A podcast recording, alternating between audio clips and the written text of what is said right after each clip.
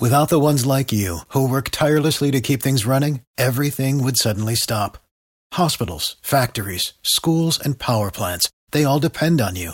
No matter the weather, emergency, or time of day, you're the ones who get it done. At Grainger, we're here for you with professional grade industrial supplies. Count on real time product availability and fast delivery. Call clickgrainger.com or just stop by. Grainger for the ones who get it done. Hey, Kirsty. Hey, McCall. How are you doing? Good, good. And for all of our listeners and watchers, thanks for joining us on another episode of Cloudy with a Chance of Podcast. We do this podcast typically at least once a year, this topic, um, sometimes twice a year, but it's been a year since we've done this. Um, you may recognize one of our guests already, but I will let you go ahead, Kirsty, and introduce who we have today and explain to yeah. our listeners and viewers what we're going to talk about.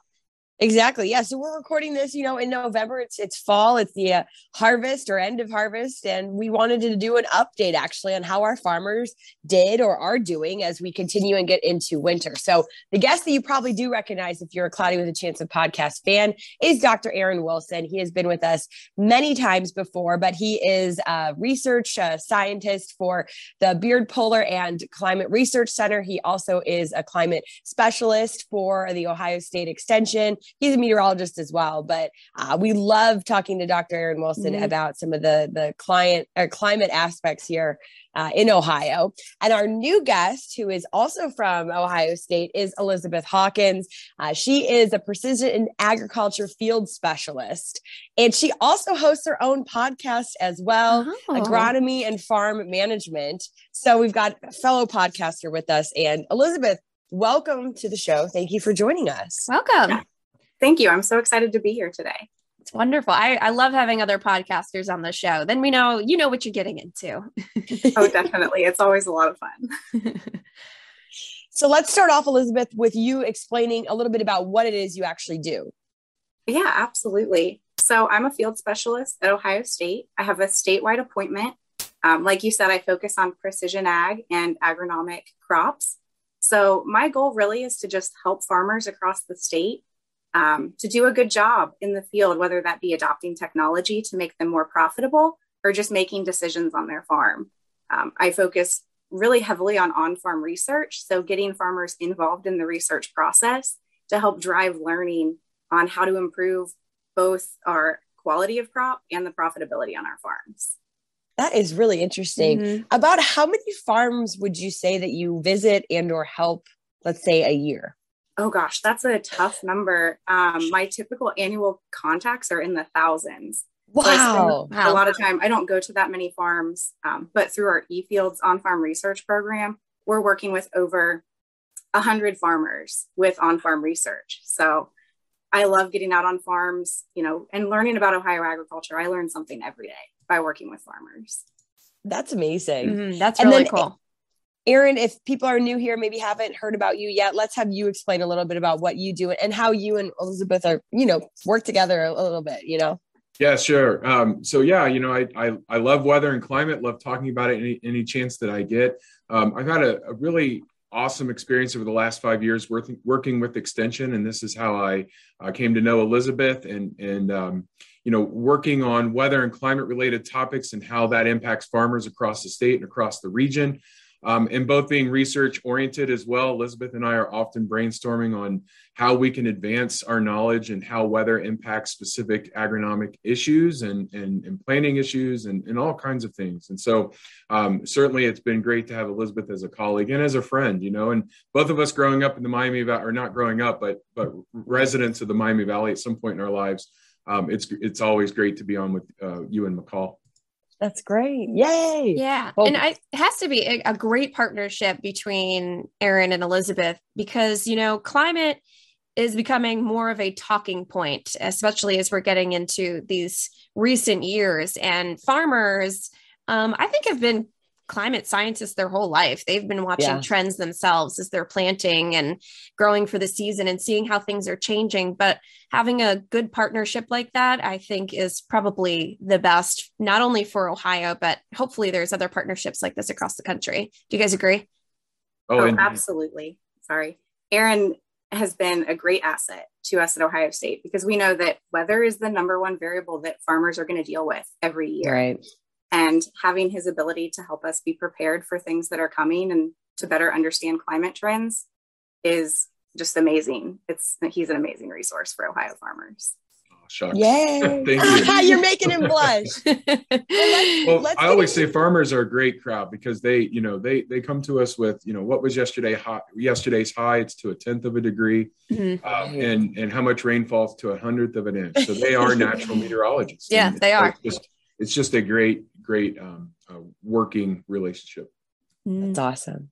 Well, let's talk a little bit about this past year. I feel like, you know, we've had so much going on with continuing to live through a pandemic Mhm. that uh, maybe it was put on hold our, our talk about what's going on in the fields and and how this year was. So I don't know if that's an Aaron question or Elizabeth, uh, but you know, harvest is it totally wrapped up yet, or is it st- are, are farmers still harvesting?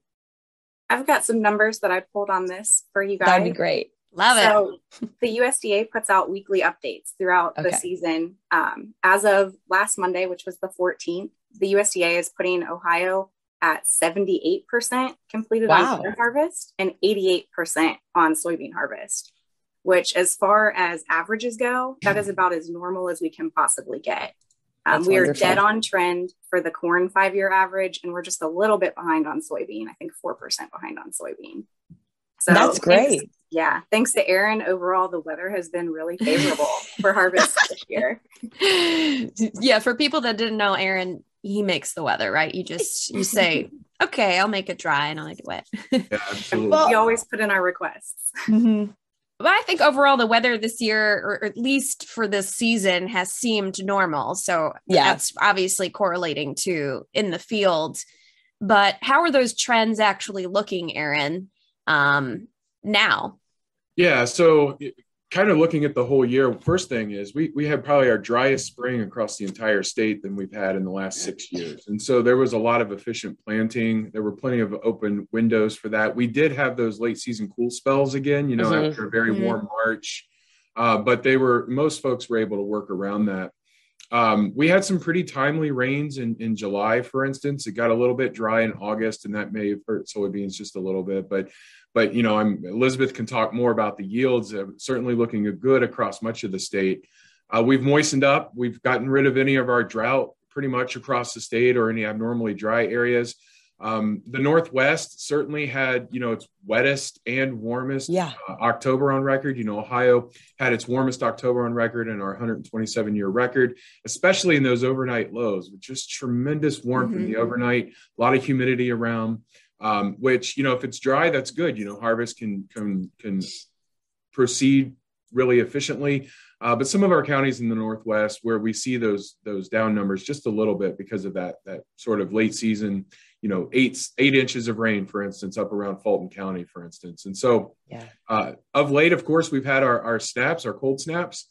Uh, pretty late freeze, right? Uh, Mhm. it's Yes. interesting to see this much color in the trees. I was a bit worried uh, that we would just lose all the leaves at once. We had some green leaves falling, but Right. still, plenty, still plenty of color here. You Yeah. know, the week before Thanksgiving, and so uh, some good, some bad, but overall, like like Elizabeth said, you know, just pretty good conditions, uh, which the farmers needed. You know, after the last five years Yeah. Yeah. struggles, um, it, it was good to be a little bit blasé, right? This year, I was I was gonna say boring is sometimes great. yeah. yeah, And and, then- I and I thought about that. You know, the last five years have been really, really rough on farmers. They needed a break here in Ohio, at least, and so it was, uh, you know, a pleasant surprise that that it wasn't so chaotic this year from severe weather to intense rains to drought. So thankfully, but that's climate, and uh, some years are normal, and then we start to see more of those extremes being extreme. And I think we're starting to understand that when it's going to be bad, it's going to be really bad. Go ahead, Kirsty. Um, I had a question for you, Elizabeth, and I don't know actually if this is is in your wheelhouse or not. Um, but obviously, weather-wise, it was boring enough that farmers could plant and, and pretty much harvest around, you know, similar time frame that they would want. But we were actually really quite moist, and that I hate that word, but our dew points were in and not just in my opinion, they were high for the Miami Valley. We had a new meteorologist that came up from Georgia, and I said, "Oh, it's so rare that we have dew points in the 70s," and then we continuously had them for lar- a pretty long stretch. Uh, does that or did that impact pests?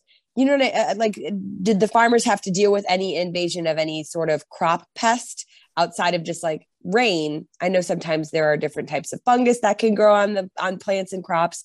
Did we have to worry about that this year? Was this a pretty normal year for for that?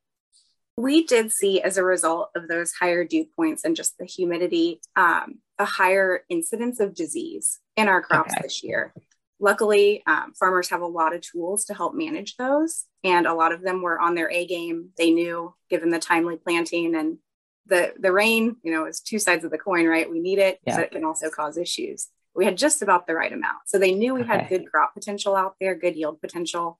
And so they got in there timely and protected that crop. Um, we did see some tar spot, which is a new disease to Ohio over the last few years. Normally it's isolated in Northwest Ohio. We saw that in late summer spread across almost the entire state. It was actually my first year seeing it in person in the Miami wow. Valley. So interesting, but luckily came in late enough and was managed pretty well to not impact yields too terribly. That's good to hear. So, as we are starting to head into the winter season, obviously, this is going to be Aaron's wheelhouse. Um, we have, as we were talking before we came on here, a true La Nina that's going to be um, impacting us this winter. We were in a little bit of a weak one last year, and um, I'm just interested to hear your thoughts on what we're looking ahead to for the next three months. Yeah. So last year about this time, we were, you know, I'm I'm a a winter connoisseur. So I have, I mean, and, a lot of meteorologists love snow. I don't know what's what's it's in our blood. you know. Right? um, but you know, La Nina always presents a. It's kind of a fickle thing, right? Because obviously, when we head it throughout our winter season, and especially after the first of the year, when we head into January and February, it often brings a very wet pattern across the Ohio Valley. It's like the, one of the strongest signals across the country. Yes. Um, whether that translates to snow um, mm-hmm. Is always the, the difficult question. You know, we have to look to the Arctic to understand is that jet stream across the Arctic really strong and keeping all that cold air bottled up across the north? Or can we have some cold air snaps that can come down and maybe do what we call phase together with some of that mm-hmm. moisture and produce a, a nice, decent snowfall? Or are we going to have big, what we call what overrunning situation where we create ice around the Miami Valley, for instance? So um, a lot of that is, I think, on the table. Uh, we expect uh, to be very um, wet season for the next three months. Temperatures right now, according to the, the Climate Prediction Center, are expected to be above average, you know, but what we know with La Nina too is highly variable, right? The jet stream is, is pretty wavy, it's highly variable. Uh, so we can have big oscillations between warm temperatures and cold temperatures and um, a lot of wind. I expect a lot of wind throughout the season as well as these systems transition. And I think, you know, looking at our, our, more recent conditions over the last week, and even if you look at the forecast for the next week or two, starting to look La Nina. You know, we're starting mm-hmm. to see that pattern evolve in some of the forecasts. Um, so I do expect we'll have a wet season uh, when it's all said and done. So, Elizabeth, how does that impact farmers in the sense of, you know, what are they planning for? I know it's not big planting season when you're getting into the middle of December, but does that impact early planting in the spring? To like, what are, what are the things that maybe you and Aaron talk about this time of year? Yeah, I've learned a lot from Aaron on this front over the last few years. You know, we like seeing that recharge of our soil moistures over the winter um, they tend to trend down through the hot summer months. So having a good reserve going into the season is really important to us. But I've learned that these La Nina conditions that are cooler and wetter can also delay planting in the spring in some years. Um, so, like Aaron said, it's kind of unpredictable as we move yeah. into spring. But again, two sides of the coin where we need that soil moisture, but we also want to get in and warm up once yeah. the spring months hit it's probably better to have more of that 50 50 rain and snow rather than it being so mild that we're just having a ton of rain and the ground is just too soft and too wet to get in there. So, when do, um, are you starting to get concerned? Is that like around the month of February when you're looking at soil moisture and and planting for the next year? Um, probably really around April is when I start to get nervous. I know some farmers start thinking about it earlier in March Um, but things can change so quickly in the spring. We know that's a really variable time with our weather, and what we have one week isn't necessarily what it's going to look like next week. So once we hit that second week of April, I start watching the weather really closely. Mm-hmm. Kirsty, you're muted. I think what's interesting too is, um, you know, when we have these La Nina winters where we can get those big snows and big storms, sometimes they will also phase out towards the end of winter. And we've seen it in the past where we get a lot of snowpack and then we end up having quite a bit of flooding or that mm-hmm. overly moist soil and it just can be a mess and i want to say this wasn't too long ago that we had a winter into spring scenario maybe aaron you could help me with this but that that did happen that we ended up melting just so much snow and then we were pretty wet in the spring and then we dealt with quite a bit of flooding and the, the fields were just bogged down mm-hmm. yeah so it, it, a lot of that comes down to the soil capacity you know we're not yeah. dry but we're not nearly as super saturated as we were in 2018 and 2019. So I say there's some, okay. There's some capacity, right, for the soils to absorb some of this moisture. But of course, if you've got three or four inches of liquid water sitting in that snowpack, it melts with a two or three inch rainfall. Uh, that could always be, you know, a problematic. The other thing that we've seen in the long term trends, you know, are heavier rainfalls in February, right? Right. Um, and that really causes an issue when it comes to erosion, soil loss, nutrient loss for farmers across the state.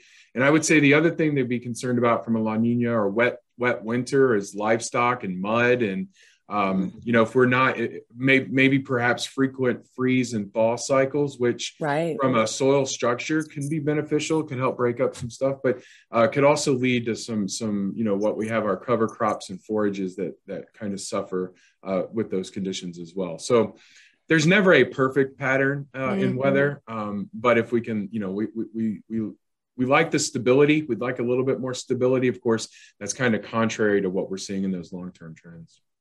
Yeah. Now, of course, La Nina for us means, um, as we're discussing, a potential for a wetter season. But I think climate overall, as we continue to warm, you know, just the basics of meteorology. When you have colder air, you tend to have a drier air mass, and you're not holding as much moisture, which would tend to lead to not as much of a higher content of water that potentially could be um, impacting our soils. But Aaron, can you just talk about, you know, climate in general as we're starting to see winters that are warmer, those overnight lows that are not as cold as they used to be, that it it's not necessarily going to always matter La Nina season to a normal season. Yeah, you're right. So, you know, in, in trying to use what we've historically used in terms of forecasting or projecting, I should say, seasonal conditions is, is much more difficult with those changing warming backgrounds, right? That, that those warming temperatures. We know that overall winters are warmer, overnight lows are warmer. Getting into spring typically is warmer as well, much more in the cooler months than in the say the summertime when it's mostly the overnight lows where we mm-hmm. see the changes that are taking place. That's really evident. I think if you compare our new normals, for instance, um, and we can get into that if we want today, but um, you know, different, you know, the, those those conditions that we, or I should say, forecasting signals that we've relied on in the past are a little less reliable um, because of those changing conditions, right? So, um, and, and, then that in turn then shifts some of the impacts on agriculture and, and, other things a little bit differently. The other thing too is with the variability. You know, we always talk about the variability, and, and, and people always comment about how much more variability we see in the system. Those sustained cold air outbreaks, you know, um, where even as a kid, I remember one or two weeks where you can be in the single digits for highs mm-hmm. and overnight lows below zero. Right. You know, we might we might get clipped by a few days that are really cold, uh, but then it moderates fairly quickly, right? And and we've seen a lot of that as well. And so snowpack doesn't stick around. Yeah. Very often, you know, we can we've had some big snowfalls. You know, you talked about more moisture in the atmosphere. We can see really heavy snowfalls, much more actual snow than, than the Miami Valley saw, for instance, in the 78 blizzard. Uh, now, I'm not comparing the two because the conditions, the wind, right. The, right. temperature fall, all that stuff. But the fact that we see more, we can see more snowfall in a warming environment seems counterintuitive for a lot of folks, but it's indeed the case because you can see, you know, a lot more moisture falling uh, in forms of, of snow if you have the cold air around. So and speaking to that, I actually just read an article, I think it was released by NOAA this past spring, and there had been a study over the past 30 years, I believe in Lake Michigan, where they're measuring the water temperature and it's been coming up. And the counterintuitive part is, is when you get into the winter months, it may take longer for those lakes to freeze. And we know mm-hmm. what that means is you have a potential for those high lake effect snow events. So you can start seeing more and more um, significant snowfalls around the lakes. Yep um, which makes you think, oh, our planet isn't warming, but it, the waters are warming, the lakes are warming. And then in the winter, that could mean um, significant problems there. Kirsty, I cut you off. What were you going to say? Oh, no, that's right. It literally goes right with that because if I'm not mistaken, with our new 30 year um, normals, one of the increases was that we had a slightly higher snow on average, which again, most people are like, but that doesn't make any sense. We're warmer now. How do we have more snowfall? Shouldn't it be when we're colder than normal? But um, that's not necessarily the case because we're able to support just bigger snows. And even with the lake effect snow, we saw, um, I don't know how many years ago it was, but you remember this, McCall, because we had it in the newscasts when uh, I think it was Buffalo had that lake effect mm-hmm. event that just yeah. didn't stop. Yeah. So when you're talking about, you know, fall, winter, and spring for lake effect areas, and that's Lake Erie, Lake Michigan, Lake Huron. Um, you know, if you're getting cold air and the lake never freezes over, you will have lake effect snow that can go for season, you know, several months. Yeah. Um, and if the wind is favorable like that, then it really does. It, it's hard to shut off that machine. They say the lake effect snow machine. Uh, you know, it becomes harder to shut it off if you're not getting winters that the lakes are freezing over or become mostly ice. Mm-hmm. Elizabeth, I have a question for you about um, farmers, and you may or may not know the answer. So here might be coming that random hard question. Um, and I've had this question sitting in my mind for the past few years. I went to an expo, um, the Dayton Green Expo, in fact, where we talked about climate and farmers. Is there any thought given to will farmers have to start shifting the potential crops that they're planting as we are warming and seeing wetter grounds. I know our main crops, especially in Southwest Ohio, are soybeans and corn, but is there any discussion about more hardier crops that might be able to handle a wetter and warmer climate?